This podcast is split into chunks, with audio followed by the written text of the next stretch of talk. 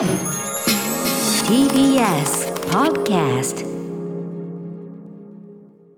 時刻は8時になりました。11月25日金曜日です。TBS ラジオキーステーションにお送りしているアフターシックスジャンクション。ラジオでお聞きの方そしてラジコでお聞きの方もこんばんは。金曜パートナー TBS アナウンサーの山本貴明です。えーさてパーソナリティの歌丸さんは東京 MX に向かったためここからはこの方とお送りします。改めてブログ三角締めで捕まえての管理人覆面ブロガー三角締めさんです。こんばんは。あ、こんばんは。どうも三角締めです。よろしくお願いしいや、よろしくお願いします。本当に。今日は、えっと、前回はフューチャーパストは歌丸さんがいらっしゃって、ね。三角締めさん私の隣であの、はい。アクリル越しでいらっしゃいましたけども、今日は目の前に。なんか歌丸さんの席に座るっていうだけでもうちょっと、ちょっとかなり緊張で。あと、歌丸さんが去っていくのは。はい。寂しいなっていう、あの、結構山本さんの気持ちわかりました。お別れの儀ですか？っていう先ほどの？本当に。なんか。あーっていう、まあ、すみません、そんな話を。いえいえいえいえいえ。そそんなね、ことを言っても、もうちゃんんか音楽の力があるなと思一気になん確か毎週よりも増して、あれ？なんか切ないこの気持ち 思い出したみたいな。まあ、あの曲いいですもん「ね。すずめの戸締まり」いや本当に。映画ご覧になりました？あ見ました見ました。あご覧になりました？はい、僕もあの結構新海誠監督作ではもう一番好きぐらいに好きでしたね。えー、三角締めさんが見てどういかがでした？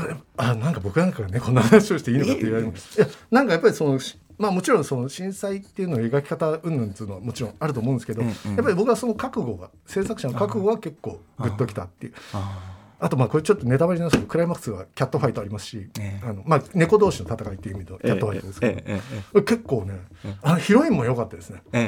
僕はあのうん。やっぱりあの本当快活でええ。明るくて、えでなんかねあとこれちょっと解像度高すぎに近い話なのかもしれないですけどグリップ力が強いと思って。グリップ力？あの椅子をはい。片手で 足掴んでそのままパーっていくじゃないですか。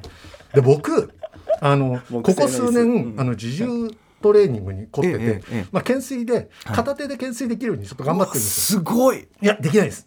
だから、え今せいぜいできてるのはロッキー2で、はい。ロッキーがやってた、はい。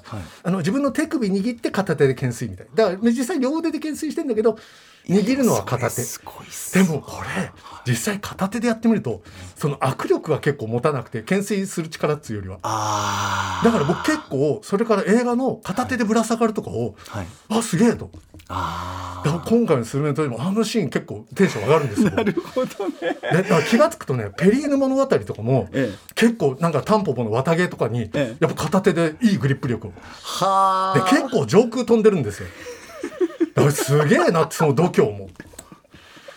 確かにあの握力あのおそらくも木製なので椅子がね、はあほどほどに滑るんだろうなとかも思いながらすると余計確かに。グリップ力。いやだからあれほんとちょっとなんつうんですか神にあた握力ってほらもともと持ってる力みたいなええええあれ結構選ばれた少女なんじゃないかみたいな。はあそういう視点もなるほど。ね。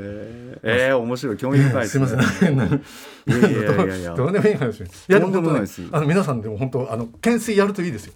あ懸垂いいですか？いや懸垂いいです。山本さんとかやられてるんじゃないですか？そうは言っても。あえっとジムに頻繁に通ってる時は懸垂も含めてやってましたね。あ今はたまにちょっと汗流すぐらいなのあでそう。あれなんですけどもちろん両両手でやってましたけどね懸垂は、そうはいなんですよ。ね。もう懸垂は本当いいですよ。まあどんな話だってやるんです。ごめんなさい。本当もう進めてください。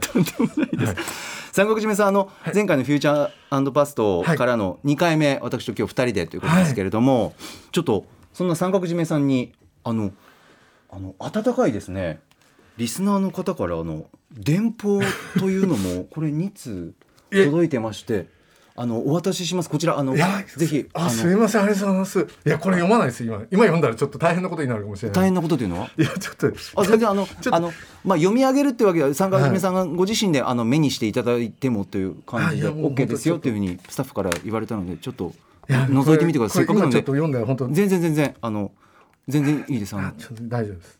大丈夫です。今ちらっと見ました。ちらっと見ました。いかがいかがでがっつり読むとちょっといか本当にがですか？なあのちょっとね涙腺が やばいことになってしまうんだよね。ありがとうございます。もう僕もねあのこの前50になったばかり。えもう人間社会で半世紀生きてるわけですよ。えはい人間社会に紛れて、ええ。だもうねそういうそんなね、そんなラジオ放送でそんな涙なんてそんなもの。もう50ですよって。いう磯路ですよそんな姿勢で私もやっていきたいと思でも本当ねあの電報くれた方本当ありがとうございます。素敵なあのユーフォのビリシマさんはね、えあの前も人形付きの電報をくれたりしてあの娘と今お人形さん遊びでまだ使ってるんですよ現役で。そのわあ長くこちらの方も。そうそうボタンベアさんねツイッターでフォローして僕はなんか食うとあのリップとかくれるんですよツイッターで。あげると、まあすいません。こんな話はねすいません。こんな話だってなんかリスナーの人にも失礼ですけどねなんか 前回三角締めさんがね、熱い思いでちょっとこうねぐっとこういやでもなんかそれもちょっとそういうのをなんか売りにしてるみたいでそういうのそんなことないですよ。僕もちょっと本当クールに。今日このマスク ウルヴァリンのマスクの下につけてるウォーズマンこれもウォーズマンのマスクなんですよ。えええこれクールにこうロボ超人のようにクールにいこうと思ってつけてる。そっか三角締めさん今日は、はい。今日の今回のフューチャーパストはそういう姿勢でいこうというご自身の中で、はい、自分を律して。はい行こうと思ってます。あのーねツイッターとか番組のねそういうサイトに写真上がるかもしれませんが気になる三角締めさん腕に何かつけられてます？それ後ほどですか？あ後ほどまあ別に今言ってもいいです。え何ですか？これはあのあれです。スパイダーマンの東映版スパイダーマンのブレスレットですなんかこう四角いこう箱型ので大きなブレスレットみたいな。これはあの木曜日の渡辺さんスーパー戦隊ロボ特集をやった渡辺さんに敬意を表してつけてます。さすがでらっしゃいますいやまあ本当すいません。何が本当ねあの そう言っていただけるだけありがたいです。今日振り返る上でねそういうのも身につけていらっしゃって。すいません、まあ、シャツはだから笹団子マシン。あー本当だ。笹団子さんのマスクですよね。そその描かれてるの中央に。シャツうわーすごい。漫画風な感じで一コマみたいな。これもいいシャツを着てます。あとこのパーカーはもちろんジャンクロード・バンダムあ。これスズメの戸締まりに合わせたジャンクロード・バンダムです。スズメに戸締まりに合わせてジャンクロードバンダム、あのほら2人で問題を解決するのでバンダムが2人のダブルインパクトを最後もダブルインパクトみたいな感じでしたもんね。寄り添ってくれますね、本日の放送内容に。なんかすいません。あとすいません、はい。ちょっとリサの皆さんにも冒頭だけちょっとこれは最初にお伝えしたいんですけど、はい。なんかすごい持ってきてくださる書物とか資料がたくさんあって。そうですね。これはこれまさか。あれです。あの今回振り返りにあたって私もやっぱりちゃんと書籍を買わねばということで。うわい。ろいろ買ったんで持ってきました。推薦図書がたくさんありますもんね今の時期推薦図書で、い、やーありがとうございます。ええこちらこそすいませんなんか感動します。説明していただいて。ありがとうございます。ではそんな三角締めさんと二人で一週間のアトロクプレイバックしていきます。よろしくお願いします。よろしくお願いします では1週間でお送りしてきた情報や聞きどころをまとめて紹介していくアトロクフューチャーパストです。改めて本日のお相手人気覆面ブロガー三角締めさんです。よろしくお願いします。よろしくお願いします。では早速今週のアフターシックスジャンクションを振り返っていきます。各パートナーそれぞれが選んだ BGM をバックに振り返っています、えーまずは11月21日月曜日。月曜パートナーの熊崎和人です。11月21日月曜日振り返ります6時30分からのカルチャートーク。今月はアトロク秋の推薦図書月間。月1レギュラー新潟在住の覆面プロレスラースーパーササダンゴマシンさんに入魂の一冊。石田衣良著ペットショップ無惨池袋ウエストゲートパーク18を紹介していただきました。7時からのミュージックゾーンライブダイレクトは3人組インストゥルメンタルバンド jizue 登場。スタイル京都管弦楽団と指揮者井田勝大さん総勢27名によるアフターシックスジャンクションのためだけのスペシャルライブ音源を披露していただきました。そして8時台の特集コーナー Beyond the Culture は世界のストリートで支持を受けるカルチャーやブランドの魅力や歴史を紐解くアトロクストリートカルチャー講座ザ・ノースフェイス編。アウトドアファッションブランドのザ・ノースフェイスの歩みを吉祥寺のセレクトショップジ・アパートメントのオーナー大橋隆之さんに解説していただきました。私も知っているあのザ・ノースフェイスですけれどもどういう風に人気に火がついてきてそして今またどのようにおしゃれでかっこよくなってきているのか大橋さんにたっぷりと解説をしていただきました。ノースフェイスのショップにですね行きたいなと思うようになる特集でした。そして今年もやります。12月5日月曜日夜8時から熊崎風人プレゼンツグラビア総選挙2022です。皆さんが選ぶ今年のナンバーワングラビアはどなただったでしょうか？MVP はこの人だという方をですね性別年齢は問いません。ぜひ送ってください。受付は歌丸アットマーク tbs.co.jp です。懸命にグラビア総選挙2022投票と書いてください。12月4日日曜日いっぱいが締め切りとなっています。ぜひ皆さんの清き一票よろしくお願いいたします。はい年末ということでそういった時期もやっていきますよ熊崎アナウンサーへのあのそういったメールいただきますよろしくお願いしますさあということでいかがでしょうか？三角締めさん月曜日ですはい、よろしいですか？はいすいません。じゃあ、あの18時台から、はい。あのオープニングトークが、ええ。熊崎アナがあのコロナになって大変だったっていう話から、はい。ね。なんかあの子供が2歳ぐらいなんですよね。はい。で、なんか使れさせなくちゃ大変だっていう話から、なんかもう iPad 使えるみたいな。いや本当にっていう。いや、僕も娘いたんで、そこまで早くなかったですよ。ああそうですかいやなんかねそれで番組構成作家の古川光さんも絡んで、ええなんかこのデジタル時代に、なんつうんですかね私たちはどう生きていくかとかそのデジタルネイティブの子たちとどうなんか接していくのかみたいなことが、なんかぼんやりとした感じであの なんかいい感じで話これなんか友人とかの話を隣で聞いてる感じで、歌丸さんもいいツッコミ入れてて。ああそうです。なんかパパ友じゃないですけどなんかそうほっこりした？そうなんですよ。だからこれ本当ね、ちょっとそういうなんかそういうのにあいいいい感じだなと思った人は聞いてほしいです。ああなるほど、ありがとうございます。で、えーその次はですね、アトロク秋の推薦図書月間のスーパーサザンマシン選手。はいこれあの池袋ウェイトゲートパークのウウェストゲートすみません、はいウェストゲートパークのはい。第18巻、はい。ペットショップ無残って、う。ん。まず18巻出てんだっていうか、これ失礼ですよね。であいやいやも石田イ先生に。もあの TBS のドラマでね昔 IWGP 池袋ウエストゲートパーク、ね、やってまして工藤官九郎さんの。あの私も大ファンで見てましてはい。ただ小説はね触れたことなくてそうおなんか興味深い。18枚出てるんだって私も思いました。そう。これあの笹永マシンさんがやってる「チェ・ジバラ」っていうラジオで、ええ。確か去年か、まあ、今年かちょっとど忘れしちゃったんですけど、ええ。そこで17巻の紹介なんかされたんですよ。はあでそれで今回18巻。なるほど。これですね。だからなんつうんですかね、あのやっぱり今もそのやってるっていうのとはいこの読みやすいっていう感じのことを紹介して持ってきてくださって、ええ。で実際私も佐賀新選手がね、ええ。そう言ってるけど本当かなと思って読んでみたんですよ。ええ。あの1話だけ。これ読みやすいんですよ。おあの短編がこう4作ぐらい入ってるいはい。いい感じでしたね。これ時事ネタがもうなんか登場にも年取らなくて時事ネタを盛り込んでるみたいな感じなんですけど。そこら辺の話が印象的でした、真さんが、ええ。もうねちょっと一話目もちょっともう涙が止まらない。えあのヤングケアラーをやっぱり扱ってて。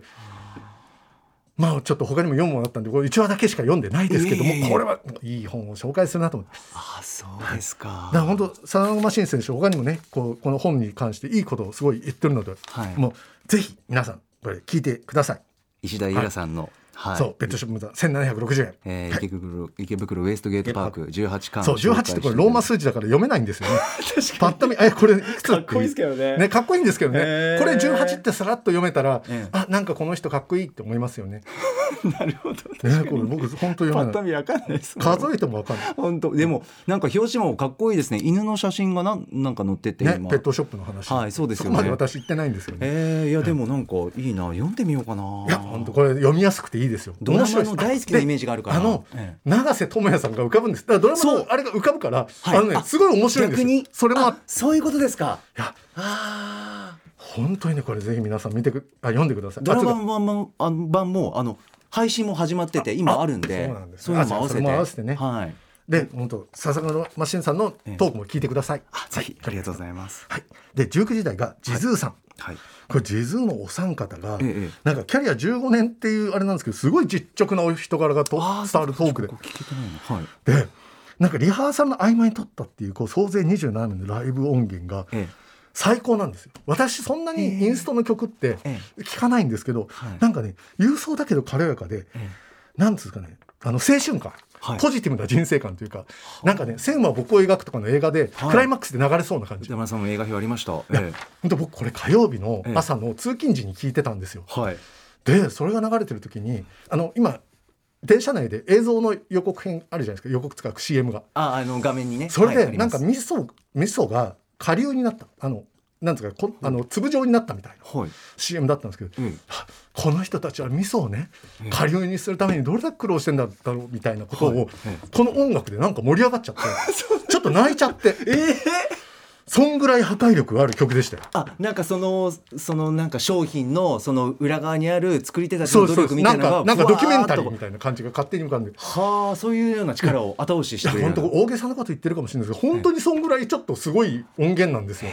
うわだからこれ皆さんね聞いてください、えーそう本あそうです僕はねあのノープノームっていうやつとガーデンというアルバム買っちゃいました。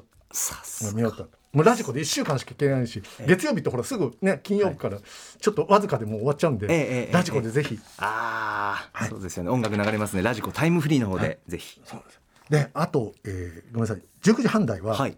えー、と歌丸さんがええ「オール・ザ・ストリート・ア・サイレント」っていうあの、はい。ドキュメンタリーの話をされて、はいはいもうはい。あのこれがまたそのストリートでの、え。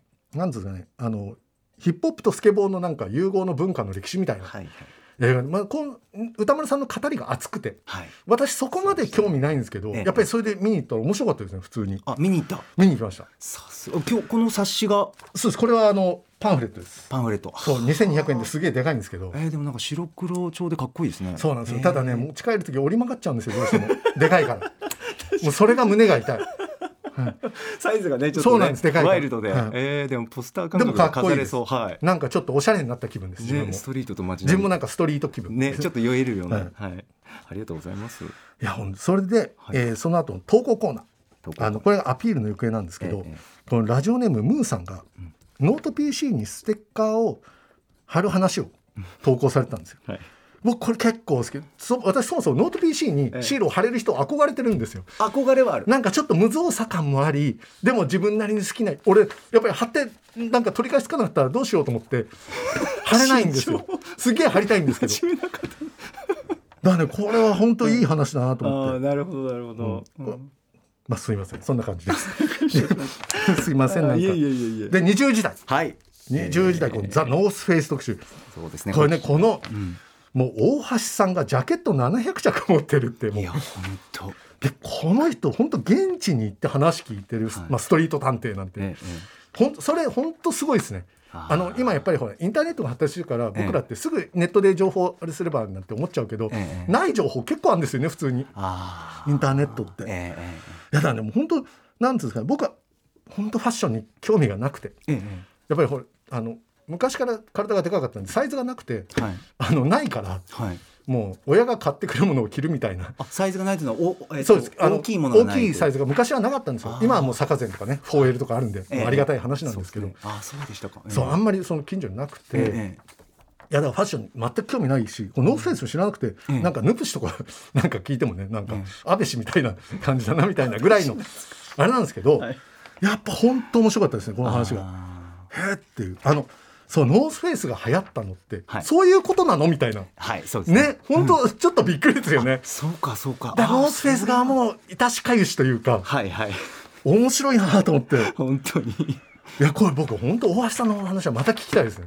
あのノースフェイスという街中とかねあの、はい。有名なブランドなんで知ってるけれどもあそういう成り立ちだったんだっていうね文脈とかもヒップホップ観点からとかも。本当にねね面白かったそなうもうこう大橋さんの語りが本当面白いですよね。聞きやすいですよね聞きやすくて面白いしあもうこの人頭いいなみたいな。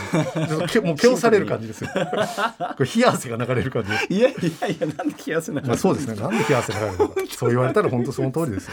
はいああ面白かったですねあすいません8時台も特集コーナーぜひ皆さん聞いてみてください、さあ続きましては11月22日火曜日です火曜パートナーの宇垣美里です。11月22日火曜日、振り返ります。6時半からのカルチャートークは、アトロク推薦図書月間。声優でエッセイスト、池澤春菜さんにおすすめの一冊を紹介していただきました。いや、結局2冊紹介してたなさすが池澤さん、やると思ってました。タワー、ペ、ミョンフン、そして、いずれすべては海の中に、サラ・ピンスカー。どっちも買ってしまいましたし、池澤さんのおすすめは外れなしなので、もう満体。7時からのミュージックゾーンライブダイレクトは、来週プレオープンする Y2K バー、パシオン赤坂から、ロックボーカリストデスロさんのラジオスタイルライブを生披露していただきました。そして、8時台の特集コーナービヨンドザカルチャーは、2022年に見るなら知っておきたい、今まで知らなかったチャップリンのすごいとこ特集。日本チャップリン協会会長の大野博之さんに解説していただきました。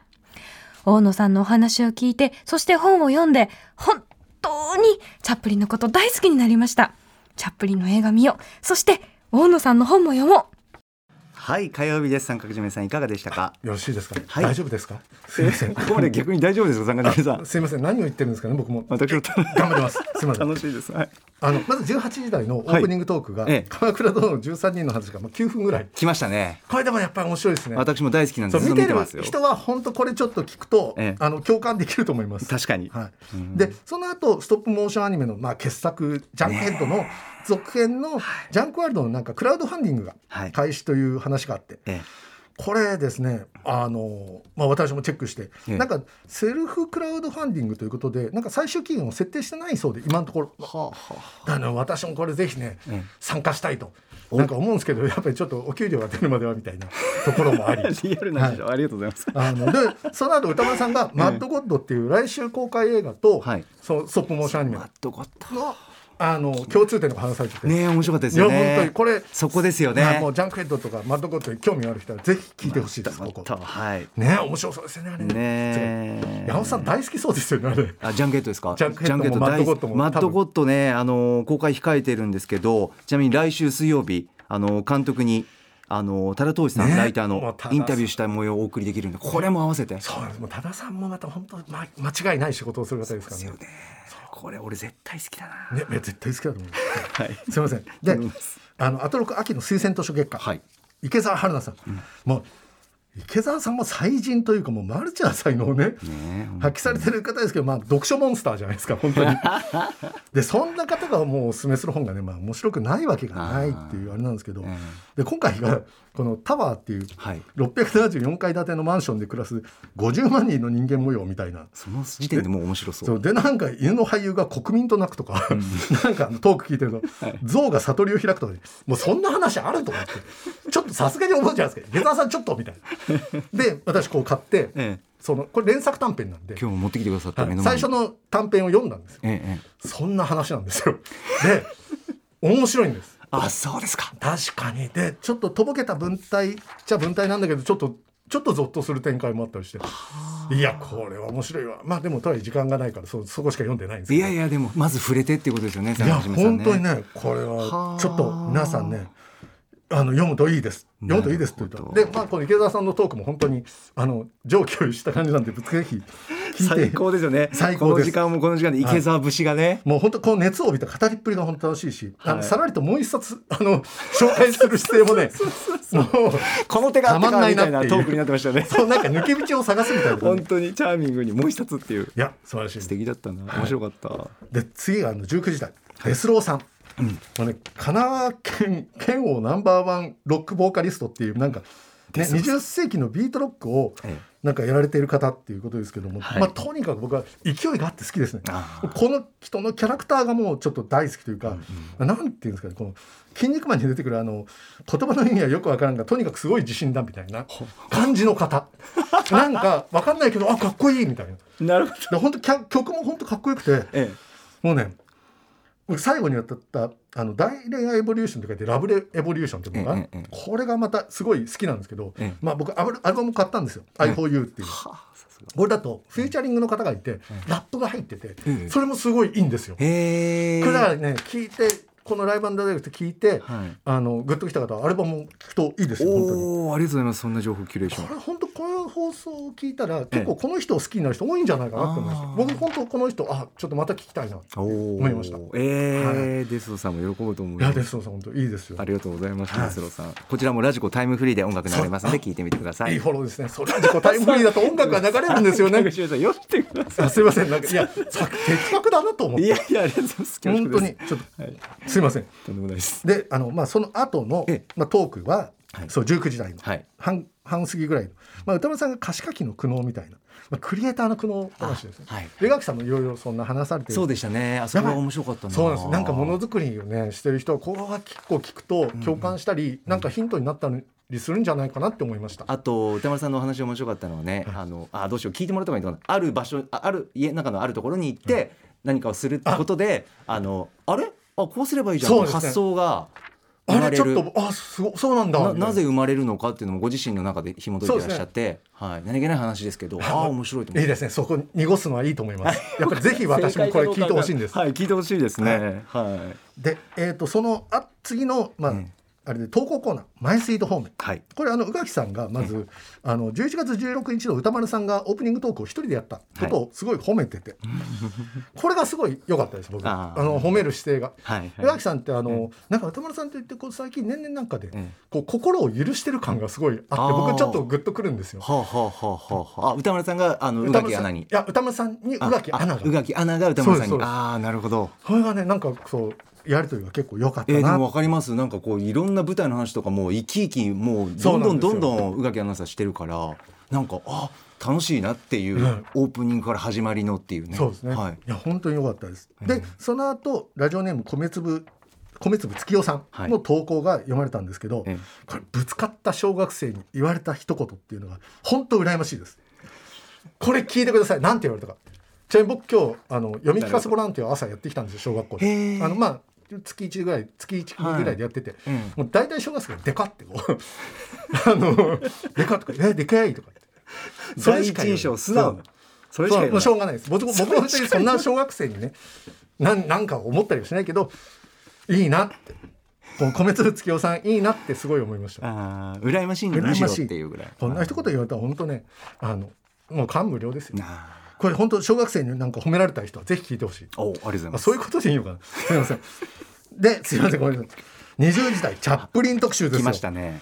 もう大ネタですよね、え僕1972年生まれなんですけど、はい。私が子供の頃って、ええ。よくチャップリンとかなんかバスター・キートンとか、ええ。あのハロルド・ロイドとかが、まあ、あのテレビで流れてたんですよ。えうんうん。だからそれ僕一応見てて。だかはいらチャップリンとかまあ機敏で機敏でねなんか愉快なひげおじさんだなぐらいのはい。あれだったんでもう見た気にはなってたの。はいはい。でもうなんかかります。まあねチャップリンもとはいえ僕映画ファンとして、えあのこれ見なくちゃいけないって言われるとカチンとくるじゃないですか。えそんなの見り見切れないよ。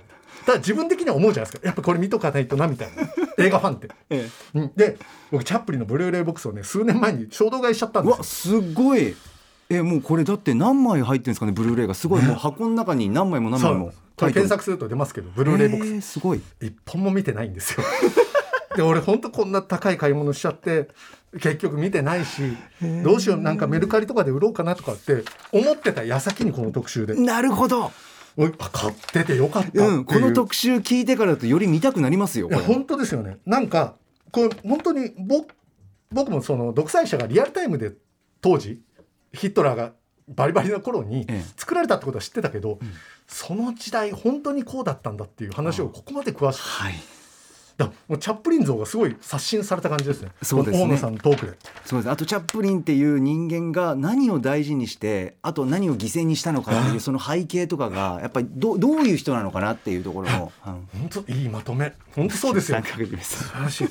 だからねあとそうユダヤ人じゃないかみたいなことを言われた時のチャップリンの態度とかも最高なんえですよ、ええええ人はこうありたいっていうか。ああだからねあの私あのこの大野さんの本も買いました。お本当だ。教養としてのチャップリン。あ表紙あカバーも可愛いそうなんですよ。でこの序文しか読んでないんですけど、ええ。まだ読むもたくさんあるし、ええ。私も時間がないので。本当本当にでもね序文がすごい面白いんですよ。捕まれます？掴まれます。すげえと思って。あこの人すごいな。大野さんすごいなって思いました。あこれそうですか。これも読むともう特集もぜひ聞いてほしいんですよ。ええ本当チャップリンについてはい。見方変わりますから。なるほど。で本当あと大野さんが「ミュージコフィリア」っていう映画を作ったみたいな、ミュージコフィリアも結構面白いです。現代音楽を扱った。はあ、はあ、これもね結構見るといいと思います。もう多分今配信とかで見れるんじゃないかと思うんでああそうですか。ただ一点一点ねちょっとえっていうシーンがあるんで、う。いやそれはね本当見た人と話し合いたいなっていう。ああれあそこどうですかみたいな、ああそうですか、はい、もう現代音楽に詳しいなんか小室孝之さんとかライターの、ええ。音楽ライタええ。ーとかにほ本当見てほしいなとかからそうレビューとか聞きたいなって思います。ああなるほど。そちらも合わせてはい。チェックしてみてよという、いやでもこの特集は本当良かったんでぜひ聞いていただければと思います。ありがとうございます、えーチャップリン研究家大野博之さんのおビジネスと人生に聞く教養としてのチャップリンこちら発売中です、はい。チャップリンの帽子とひげとステッキ。かわいい。でねす、はい、かわいい。さあ続きましては、えー、11日いや11月23日水曜日です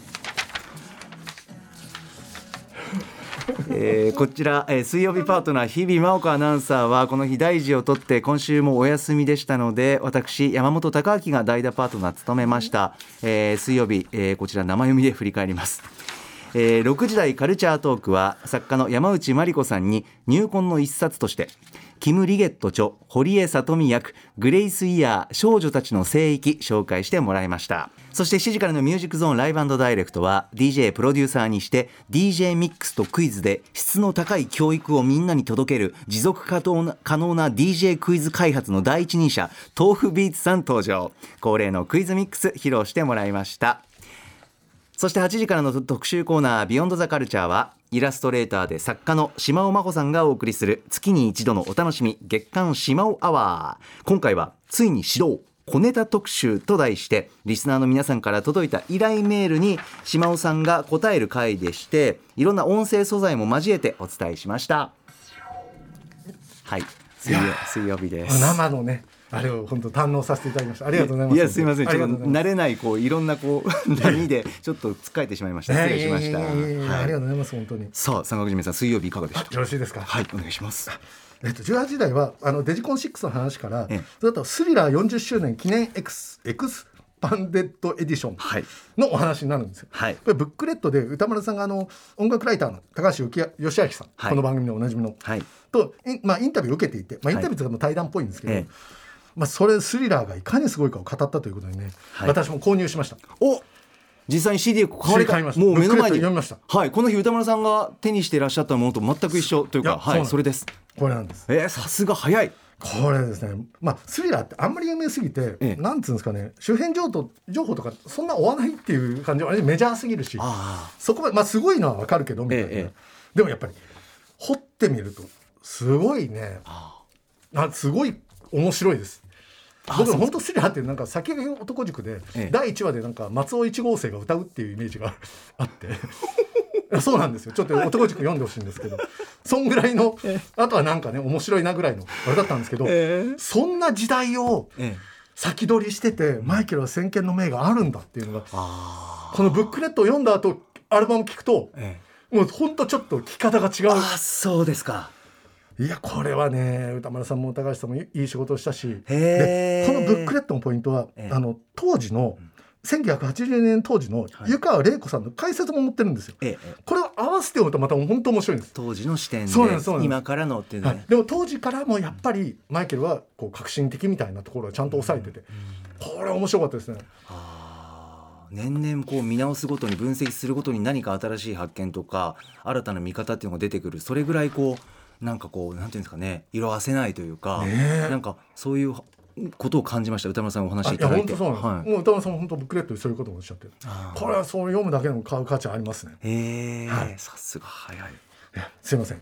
とんでもないです。えっと次はあアトロクの秋の推薦図書月間の、はい。これ山内真理子先生。はいいらっしゃいましたよ、小説家のなのにとか言うとまあ良くない言い方だと思うんですけど、ええただ話が本当上手なんですよねこの本人当。におっしゃる通りえ？っていうはい天は二物三物みたいな話ですよ。なんでそんなトークうまいんだよみたいな。ええええだなんかもうで富山出身ということで。はい僕あの、まあ、橋本オールマイティーこの番組のああと金潤先生が元富山ということで、はい。やっぱなんか富山出身はすごい人多いなみたいなあイメージが。なるほど。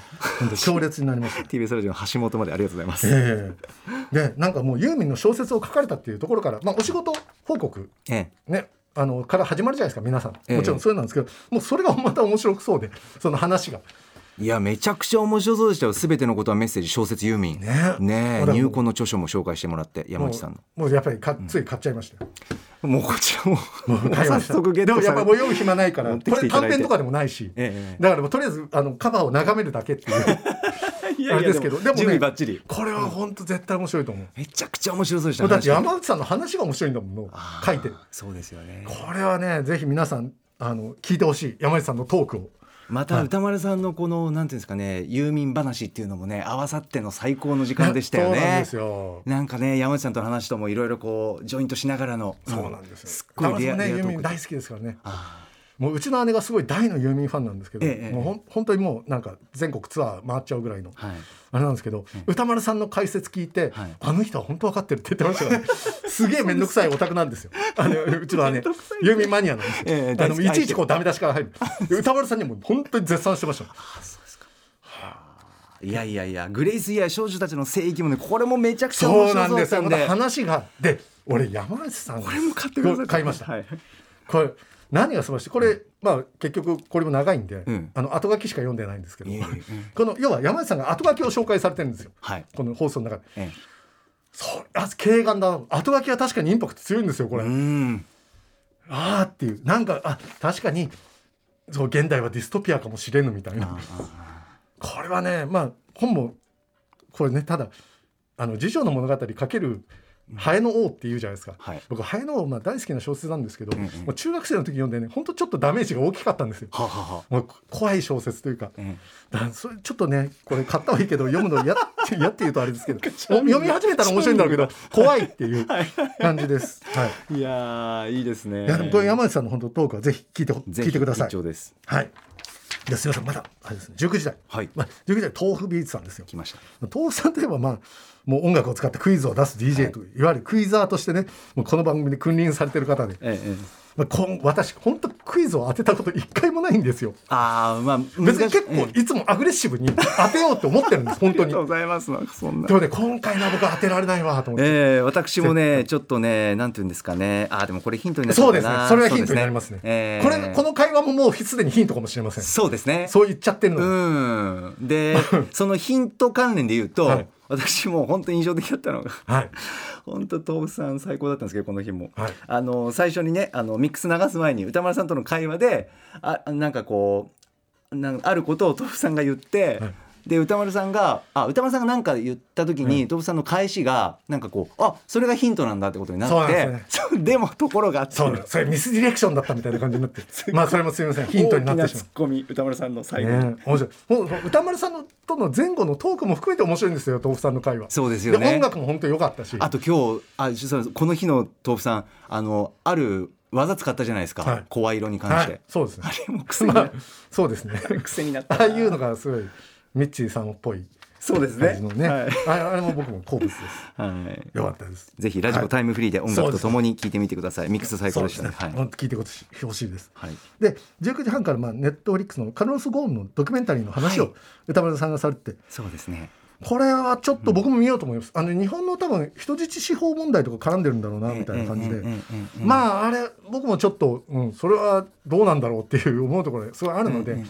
うんでこれはねあとその歌丸さんがエンジエンドクレジットに流れる曲について話しててね。めちゃくちゃ気になったな。それが気になるんでそうですよね。これちょっと興味持った人はねぜひ聞いてほしい。何を歌丸さんが言ってるのか。あと内容プラスネットフリックスで見て、はい。カルロス・ゴーンのこのドキュメンタリーを、はい。で内容を飲み込んだ上でねあの歌丸さんがおっしゃってた、はい。あのハテナのつくその曲。はい。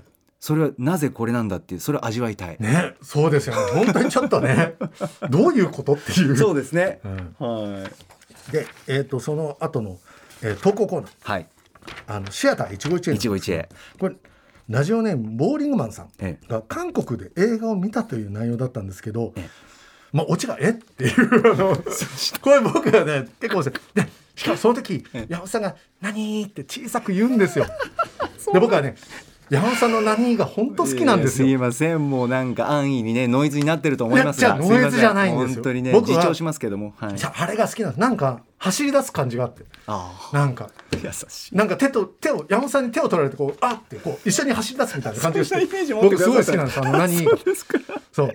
まあ大きい声で聞く何も好きですけどああいうちょっと挟む感じ、はい。すごい良かったです。ありがとうございます。いやこちらこそありがとうございます。はい、で20時代。はい まあ島はの小ネタ特集、いや嬉しかったな。私はもう久しぶりに島田さんとお会いできたことがまず、はい。い、や本当にね。特集いかがでした？いやもうまあもう島尾さんの、まあ、月一企画、まあ、レギュラーとして、はい。まあこれはもう僕は本当に外れがないというか、まあええ外れとは何かみたいな感じの気にもなってくる感じじゃないですか。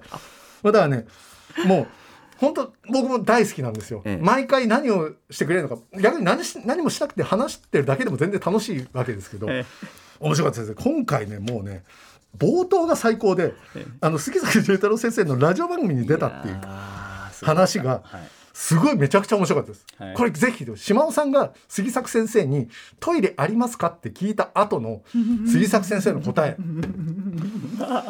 これはね研ぎ澄まされてたよな。ね俺ほんとちょっとあの本当にちょっと爆笑しましたこれ。杉作さんってすごいいなやすごいです。さすが杉作先生。はであとねあのもう本当いろいろ小ネタがある分なんか僕はちょっといろいろ本当面白かったですよ。ええええ。あので、ラジオネームのあのメロンマスクさんが、はい。あの依頼依頼してはい。西荻窪の、あの豆な豆腐店に食べに行くっていうのがねはい、すごい面白かった食レポがなんかあの、ええちょっとダラダラしてる感がね。えーのんびりみたいな。そう。だはいから今日私あの豆な豆腐店に行って食べてきました。あの買って食べたんですよ豆腐。で山本さんもね食べられましたよね。はい、スタジオで持ってきてくださって島尾さんが。やだ僕そまあ、何もつけずに3種類ぐらいあったんで,、えでいなりも食べて、はい。で何もつけずに豆腐食べてねお美味しいんですよ。美味しいですよね。すごい美味しいただ僕何食べても大体美味しいんですよ。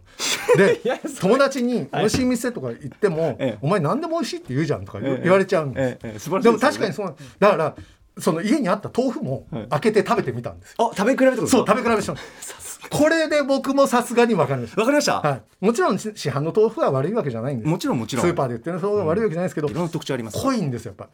ですよね。濃くてこうぐわっと口ふわっと口の中に広がっていく感じ？ですよね。いや本当美味しかったです。北海道産の豆のやつ2種類とあとえ茨城産の豆のやつ1種類買ったんですけど、ええその茨城産の豆のやつがね本当ちょっと濃厚っていうかだから俺あ豆腐って醤油とか薬味とかいらないんじゃないかみたいいや本当にあのガツンと強いザ豆腐っていうかはい存在感だけでいいんだみたいな。そうなんですよ。濃いと逆に何もつけない方が、こんな豊かな大豆感みたいな、ね。いやそうなんだいやいい。あごめんなさい。そうですね。すみません。そろそろ。あだだから本当なんつうかね何せもう本当心がほっこりするんですよなんか優しい気持ちなんかささくれ立ってるなっていう時にね島尾さんの企画は本当聞くとね最高です。それ、はい。それとともに合わせてあのラジオタイムリーで聞いてほしいんですけど、はい。この日のエンディング付近予告後かな、島田さんと向かいにいた作家の小川さんが なんか真剣にどうだったか話し合ってるのがあれ CM 中からだったかな？ずーっとねうわすっげえ真面目。すっごいストイック。よく反省されるっておっしゃってましたもんね いや本当ね島尾さんに反省されたら僕なんてどうすればいいのかっていう 話ですよ。えー今後も島ママよろしくお願いします、続きまして11月24日木曜日です。木曜パートナーうないりささんリフレッシュ休暇中につき参りました。宇垣美里です。11月24日木曜日振り返ります。6時台のカルチャートークはアトロック秋の推薦図書月間。TBS ラジオノートでもおなじみドスモノスの MC タイタンさんが登場。のりしろゆうすけ著ミック・エイボリーのアンダーパンツをご紹介いただきました。ご紹介いただいた一文。それが自分で招いたピンチであることを忘れているかのようだ。でも大丈夫。俺は落ち着いていて英検3級を持っている。これいいですよね。自分のピンチの時に思い出して笑っちゃう気がするな。読むの楽しみ。7時からのミュージックゾーンライブダイレクトはレゲエ DJ のチェホンさんによるスペシャルライブでした。8時からの特集コーナービヨンドザカルチャーはスーパー戦隊ロボットクロニクル前編ドロッセルマイヤーズ代表の渡辺則明さんに1975年から続くスーパー戦隊シリーズに登場するロボットたちの位置づけやその意外な役割についてご解説いただきました。自分で思っていた以上に私意外とスーパー戦隊を通ってきていたようなものですから特に記憶が蘇ってきた銀河マンとか555とかめっちゃぶち上がってしまいましたっていうかものとしてめっちゃ良くないですかロボット。上がるわ。来週もめっちゃ楽しみです。はい木曜日三角締めさんいかがでした？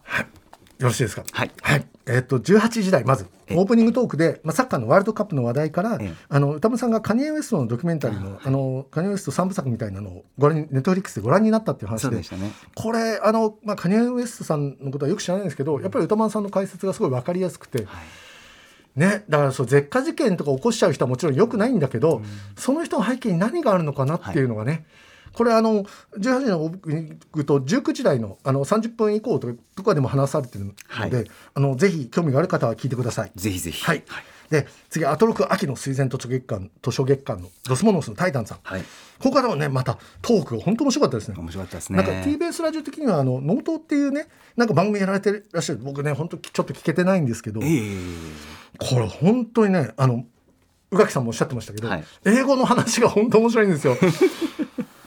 いや本当僕ら思うじゃないですか。中高で。僕そんな真面目になかったですけど中高6年学んでこの英語力かみたいな、はい。ね。いやもうでもそういうもんだなと僕も思っちゃいますね。この英語力って。本当放送聞くだけでタイタンさんをみんな好きになると思いまああはい。す。でおすすめしてるこの本。はい。ミック・エブリーのアンダーアンダーパンツ。持ってきてくださいました。買いました。はい。これもう放送聞いてあの職場からダッシュで新宿紀ノ国屋書店行ってあありがとう買いましたございますミック・エイボリーのアンダーパンツ。はい、これねあのなんかそんな面白いのって思ったんですけど、ええええ思いつつはい。あの本当ね3ページぐらいのね話を読んだんです、あのえ序文の後の、はい。えっと、国彦の初日っていうのを読んだんですけど、ええええ。すごい面白いです。あの歌丸さんがよくどんな気持ちになれと」っていう。あ俺も結構好きなシリーズだそれ。感じの。俺ね本当この3ページであこの人は天才だなあもう天才なんてね僕ごときが言うのもあれですけど 何本当にねあすごい文章を書く人だ。3ページでガッとそれが来る。す。しかもね、まず。結構書いてることがしょうもないんですよ。しょうもなく結構残酷でもありでも笑っちゃうしとはいえどんな気持ちになれとっていう。はあ。これはね結構3600いくらするんですよ。結構高価じゃないですか。3630円税込みで。僕もねただ同然とは言いたいですけどやっぱりね高いと言わざるを得ないと思ったけど、ええ。これはやはり高くないっていう。結構面白い。結構厚みありますもんね。そうなんですよ。かなりのページ数ある程度速度つけば人も死ぬぐらいの。いやいやいや狂気になっちゃうんじゃないぐらいの。いやいやまあまあねこれこれはいいなと俺、ええ。本当これいい買い物したと思いました。まあ3ページしか読んでないんですけどね。いやいやいやいや まず触れてみるっていう、はい。ありがとうございます。いやいやいやはい。すみません。あでこの本当タイタンさんのええ。この本のエピソードもすごい面白いんで、はい。語ってる。ぜひ皆さん聞いてください。ぜひぜひで、えー、と次あの19時代のチェホンさん。はい。これラップがねかっこいい上に聞きやすいんですよ。声がいい声じゃないですか。あで曲も歌詞も声もねなんかしかも熱い感じではい。とても良かったです僕。お何言ってるか分かるラップ。まあ別にそうじゃないラップも好きなんですけど、ええとはいえええこういう方が僕はやっぱグッとくるタイしっかり届いて耳に分かりやすく聞きやすいという、はい。あのね冒頭のねバンガラングっていうのがもうすごいかっこよくて僕その入ってるカルミネーションってアルバム買っちゃいました。おおそちら2100円、ええ。まあ、その2100円ってアピールなよって。すいません。いや情報ですから。はい。であと「緑」って曲もすごい良くて、ええ。これも歌詞とかその意味とかもねちょっとネットで検索しちゃいました。すごい良かったですね、はい。これぜひ皆さんラジコで聞いてください。お願い。しますはい。で19時以降のあれなんですけど、え37分からね、ええ。番組の常連リスナーキラブシさんがねキラキラブシさんええ。がインスタだけじゃなく、えテクテク美術館っていうポッドキャストをやってるって話が出てあそれ聞いた。はい。これラジオネームたけさんがねあの垂れ込んでくれてほうほう。これはちょっと僕昨日の今日なんでチェックしたいんですけど、ええ。これは聞かなくてねすごいいろいろ美術館行ってる方ですからね。キラキラボイスさん情報早いしいつも番組へのメールで助けられてますしいやすごいなこの方って思いますもんね。いや本当そう思います、うん。これぜひ聞いてください。はい。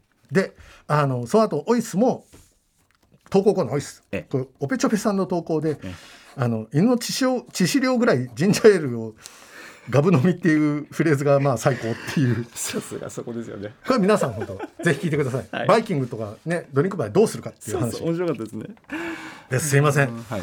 その最後ええ。8, 8時台のドロッセルマイヤーズの渡辺さんのええ。スーパー戦隊のロボ特集、ええ。これは本当最高でしたね。あこれもうみんな戦隊とかロボとかってみんなねどっかでこう諦めたり卒業したりしていくじゃないですか、あはいはい。で一応渡辺さんもちょっと半年ほど卒業したらしいんですけど。ありましたね。よくぞここまで。ん。いい分析。聞いててやっぱり僕もやっぱり僕ある程度は見てましたけど、えなんつうんですかね。あこういう感じだったんだみたいな。理路整然と、このロボットはこういう意味だったんだみたいな。ね、聞きやすいんですよね。この人の特集本当にいつも聞きやすいんですけど今回トップクラスで良かったです宇垣アナウンサーも楽しんでましたもんね。そうなんですよ。盛り上がってたな。本当に。宇垣さんもねそうテンション上がるのが良かったですね、はい。だから戦隊のドラマのクオリティが上がるとともにロボのクオリティも上がるみたいな、ええええ本当ねあのなんつうんですかね。あの来週もこれやるじゃないですか,、ええ。本当もうちょっとこれ本当もうぜひ皆さん聞いてほしい。もうスーパー戦隊卒業したって思った人も聞いてほしい。なんか自分の戦隊を思ってちょっとジーンとしたりしますよ。ライブマンの話がすごい良かったです。ありましたね。本当僕ライブマンの時に卒業したんですよ。あそうだったんですね。いとこに、え2歳年のいとこに、はい。一緒に見ようって言ったら「いやちょっと」みたいなことを言われて僕中学生ぐらいだったんですよ。えはい。だもうダメなのかなみたいなの で僕はだから弱いんだ。心が折れたんですその時。いやでも渡辺さんもねこの瞬間にちょっとスッと引きましたっていうのありましたね、そう。歴史がそれぞれ。でもねそうライブマンがそんないい絵いい話だったとは。ええ。あまあすいません。い あでも来週もありますよね後半戦も。や本当後半超楽しみです。ありがとうございます、必聴です。はいさあということで本日振り返りで紹介した各コーナーラジコンのタイムフリー機能スマホアプリラジオクラウド各配信プラットフォームのポッドキャストなどでお楽しみいただけます。以上ここまで今週1週間のアトロク振り返りました。この後は来週1週間のアトロクの予定まとめてお知らせします。では来週1週間のアフターシックスジャンクションの予定を一気にお知らせします。まずは11月28日月曜日。6時半のカルチャートークは雑誌ブブカの歌丸さんの連載マブロンで推しているアイドル的ソングを担当編集者の森田修一さんと聞いていきます。7時は福岡発4人組ネオソウルバンドヨナオ登場。8時はノーナリーブス西寺豪太さんによる月一洋楽アーティスト解説。西寺豪太さん曰く世界の音楽のターミナルステーションアイズレイブラザーズ特集パート2 29日火曜日6時半はアトロク秋の推薦図書月間。翻訳家の岸本幸子さんが入魂の一冊を紹介してくれます。7時はもうすぐニューアルバム「ソングスをリリースするスカート澤部渉さん登場。8時は TBS ラジオ「ジェーンスー生活は踊る」金曜ボイスログの選曲でもおなじみ。音楽ジャーナリスト高橋義明さんによる月一音楽企画月間ミュージックコメンタリー。30日水曜日6時半はキャスタージャーナリストの安藤優子さんの推薦図書紹介です。そして7時のゲストは京都発のスリーピースバンドギリシャラブ初登場。8時は映画特殊効果のリビングレジェンドフィル・ティペット監督インタビュー。えーおよそ30年の歳月をかけて制作したストップモーションアニメーション「マッドゴッド」の公開を控えるフィル・ティペット監督にライターの多田投資さんがオンラインインタビューした模様をお送りします。12月1日木曜日。6時半は映画評論家ライターのバフィー吉川さんに2022年生活に支障が出るかと思うほどハマった インド映画音楽を紹介してもらいます。えーそして7時は21年ぶりのニューアルバム「東京タワー」をリリースしたばかりシンガーソングライターの葛谷陽子さん登場。そして8時は2週連続企画です。スーパー戦隊シリーズに登場する巨大ロボの変遷をたどるスーパー戦隊ロボットクロニクル後半。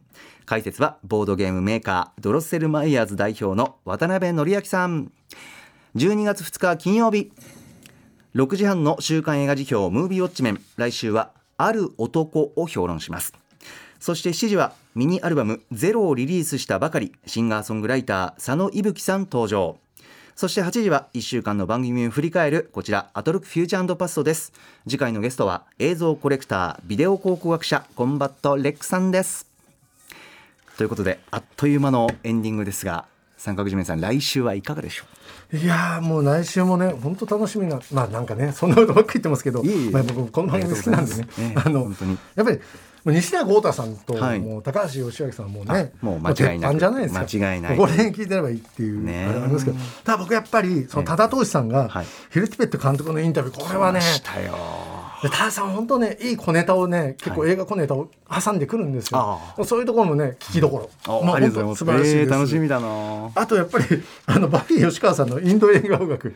これはね思いこもってますよ。いやこの方は前登場した時もどうかしてる感じがやっぱり やっぱりちょっと憧れるんですよ。僕はそこまでなれないもんなみたいな。ちょっとグッときます。